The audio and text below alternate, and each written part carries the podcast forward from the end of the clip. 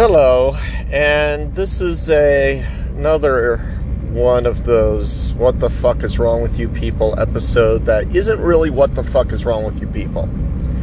Um, I'm just too lazy to create a second podcast and Anchor only gives you one freaking podcast per per account. So you have to go through the whole sign up process, blah blah blah blah blah blah blah blah. Anyway,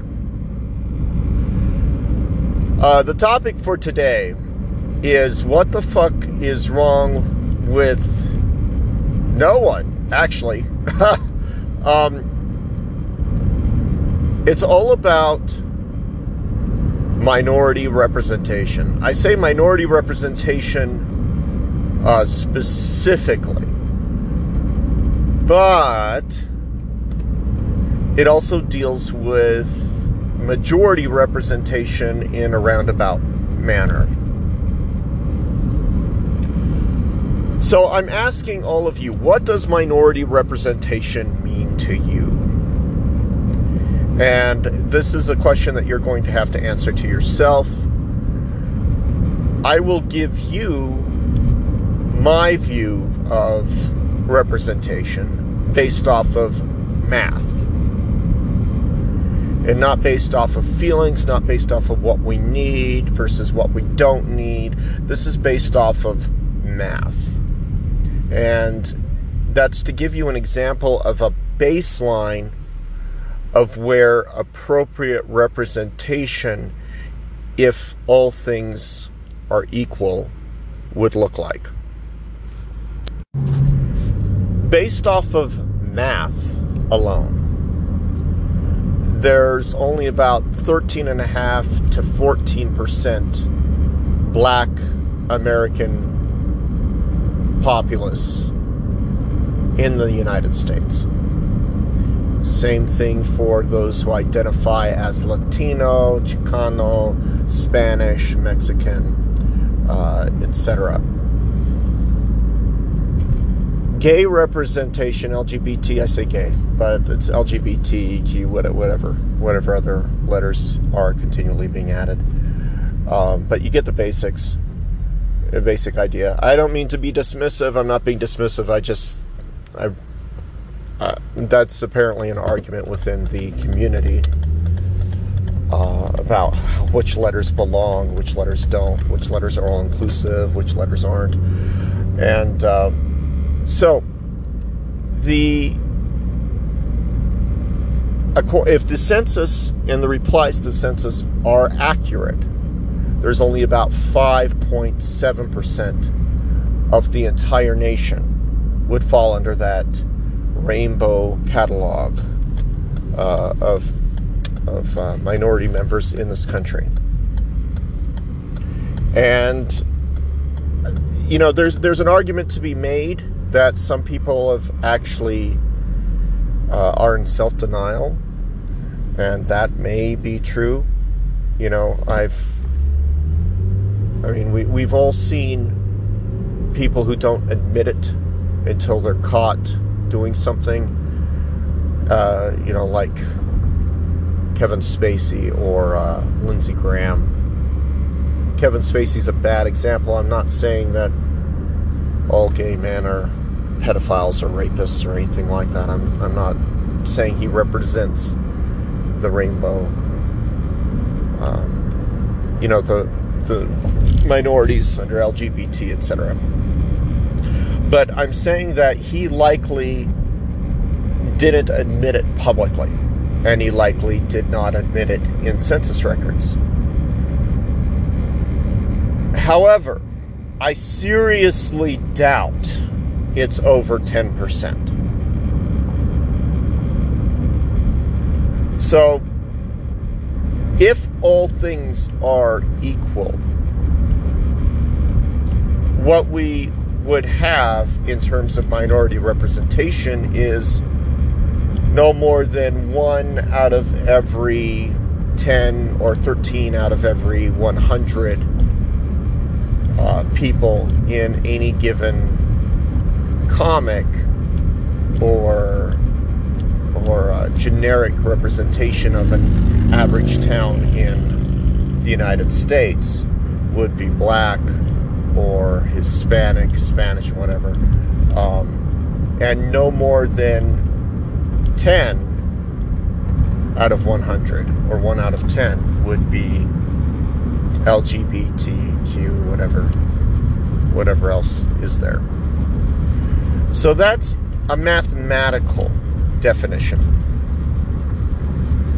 But then you have the community definitions.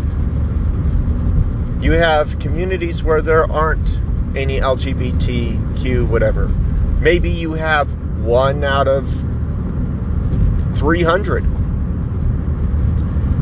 And then you have communities like San Francisco, which have a very large population of, of said minority. And you might have two out of five. Actually, I don't know what the appropriate math is for San Francisco, but it's it's just a, an idea out there that it would be much larger. You have African American communities which are almost totally black, and then you have other communities which are almost totally white. If you've ever been to Minnesota, you know what I'm talking about. I haven't, but my friend used to live there, and that's what he would say. So, you have a huge, huge disconnect across the country of what appropriate representation means to you, or means to a person, or means to a community, or me- means to a community leader. And that disconnect is real. And it's not a disconnect of racism, or maybe those communities were created from racism, or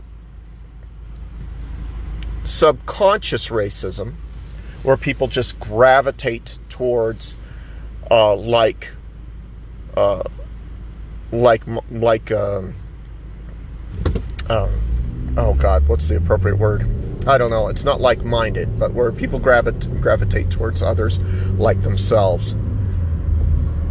And, you know, there there's a real there's a real thing there. There's a there's a re, there are real barriers in the world. And those barriers become ingrained in a person's mindset because they turn around and say, There aren't that many gay people in where I live. Or you might have others say, There are lots of gay people where I live. And you might have people say, I didn't see a black person till I was 13. Why is everybody black now? And then you have another person say, Look, I didn't see a white person till I was 30. And the first word out of their mouths was the N word. So, we all have different experiences, and all those experiences are based off of different social and emotional and developmental barriers that have been developed through no fault of our own based on where we live. And as a result, you have people arguing viciously about what is and is not appropriate representation. And you also have the other issue of what is appropriate representation in a sitcom. Now, is the sitcom a workplace? Is the sitcom a place where people go to school? Is a sitcom a family sitcom? You know, when you a, great example of this is is um, Friends. If they had lived in Minnesota or Denmark, nothing but white people would have been normal. But it wasn't. It was New York. And they almost never had a non white person. And the actor who played uh, Ross actually fought hard for diversity to a point where he demanded that his character have an African American girlfriend. So he was trying to get a reality check on that particular sitcom, and it was a it was a real struggle, and it re- represented the ingrained racism involved in developing a television show, in casting, in the producers, uh, you know, boardroom meetings. And that was a real problem. And that actor stepped up and he said, What the fuck is wrong with you people? And he fought for major change. And it was a continuous fight. Even after he got the uh, the girlfriend, and I don't believe that she was token. See, there's a difference between a token uh, character and uh, a character that's represented properly. Token character is in the back as a stereotype if they say anything. A, a, a character that's integral or integral to the whole production would be like Winston Zeddemore of Ghostbusters. He actually had an impact on the script. His character had an impact on the lives and had an impact on everything going on. In fact, uh, in the second movie, it was clear that he and Ray had struck up a pretty solid friendship. In the cartoon, it was even more so. Right? Uh, the character for who played Ross's girlfriend, uh, or the character who was Ross's girlfriend, she was not a token character. And, you know, but some people may come out and say, oh, she was because she was the only one and she was done as a we need a black person. Uh, no, no, no. Uh, the we need a black person was a fight for representation, not a fight for tokenism. And the actor who played Ross knew that, and he wanted to make sure she had an impact. That was a form of representation. But then you also have, you know, so so during that period, you could kind of argue that there was almost a good representation in Friends during his entire fight. Right? Uh, You then have shows like um, Family Matters, where it's expected the majority of the actors are going to be black. And you can argue it is a black comedy in, in many ways. But it was on the TGIF lineup. So while the representation may have looked like it was all black in that sitcom, it should have been all black in that sitcom. And on the TGIF lineup, it actually added. Uh, I'm not going to say that.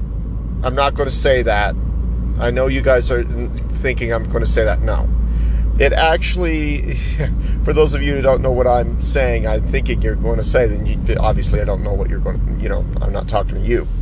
But um, that particular sitcom added an extra depth and added some more representation to a predominantly white lineup because that's a lineup that had Perfect Strangers, although you could argue that Perfect Strangers, uh, with its fake me posts, background actually had some sort of representation of Greeks. Um, I mean, well, technically, Myposians aren't Greek, and, and they even have a, an episode about that, which was incredibly funny. But um, the idea, though, was it was a Mediterranean representation, fictitious Mediterranean culture. But in general, that entire region was more or less sort of represented in a comedic way. Um, Get that with Perfect Strangers. Uh, for some people who don't know what I'm talking about, there is a lot of weird racism against people from Mediterranean. If you don't, eh, if you have not come across it, maybe you haven't noticed it. but shows like Golden Girls and Hot in Cleveland and a lot of British shows are very racist slash bigoted against people from Italy, Greece, etc. in some pretty vulgar, vulgar ways. Um, but uh, I mean, I, am not comparing it to racism against people who are black, but I am saying that there are different levels there. There are different levels of discrimination. There are different levels of some pretty horrible, uh, nasty things that people say about others from the Mediterranean, and it's it's real. It's not fake. It's real. But you know what? That that also brings up cultural representation. What is cultural representation? You know, everyone calls themselves Irish, but are they really Irish? Is their culture being represented? So, like on the TGF lineup, it was mostly white. You had some Mediterranean representation. You had Family Matters, and uh, but you know what? Even those shows, even the, those are family sitcoms. It was pretty decent compared to NBC's Thursday night lineup you know, Frasier, uh, Cheers, um, you know, Friends, Will and Grace. It was white capital central of the TV production for that particular channel, you know, for, for national TV, national TV production.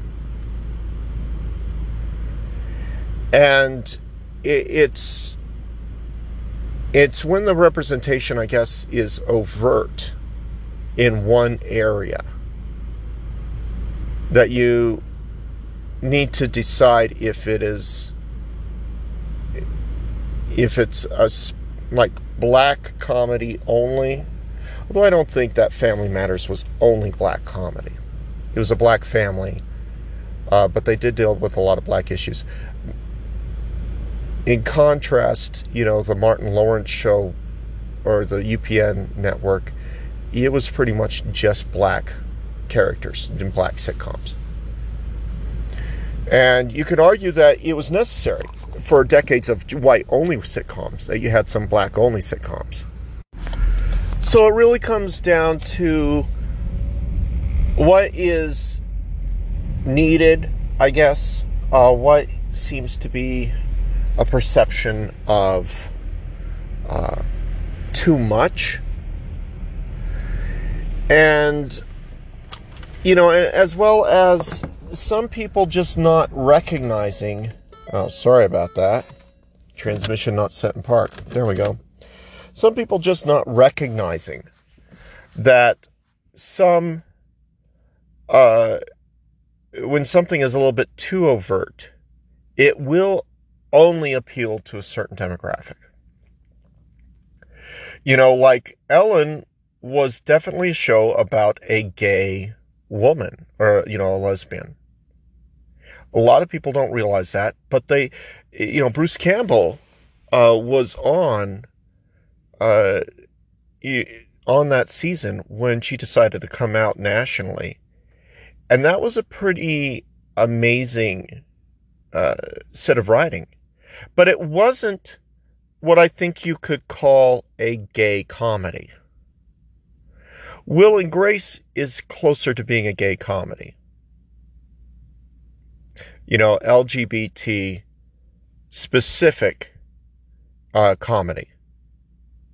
Now, there are a lot of people that will not be not find it appealing for different reasons. I don't find it appealing because I I actually don't really like the the jokes. It's nothing to do with the gay characters. I just don't I don't like the show. Um, but I know it's an amazing show. You know what? I, I shouldn't say I don't like the show. I have I have liked some of the shows. And I think some of the shows are pretty damn funny. But uh, in general, does not appeal to me. But then there are other people that say that they hate it and they want it banned because they're gay. That's unacceptable. You know, I'm actually glad that that show came back. I think that that show should be on the air because I know it has comedy that appeals to people. Like I did not find Martin the Martin Lawrence's show to be funny. But I'm glad that it was on because I know there are people who's who find that funny. You know, that type of stuff. Um, I mean, I like I like the Three Stooges. I know a lot of people hate the really fucking hate the Three Stooges, um, but uh, you know, so so people need to dial back the anger a little bit, and they need to try and think through what is being represented, why it's being represented, how it's being represented.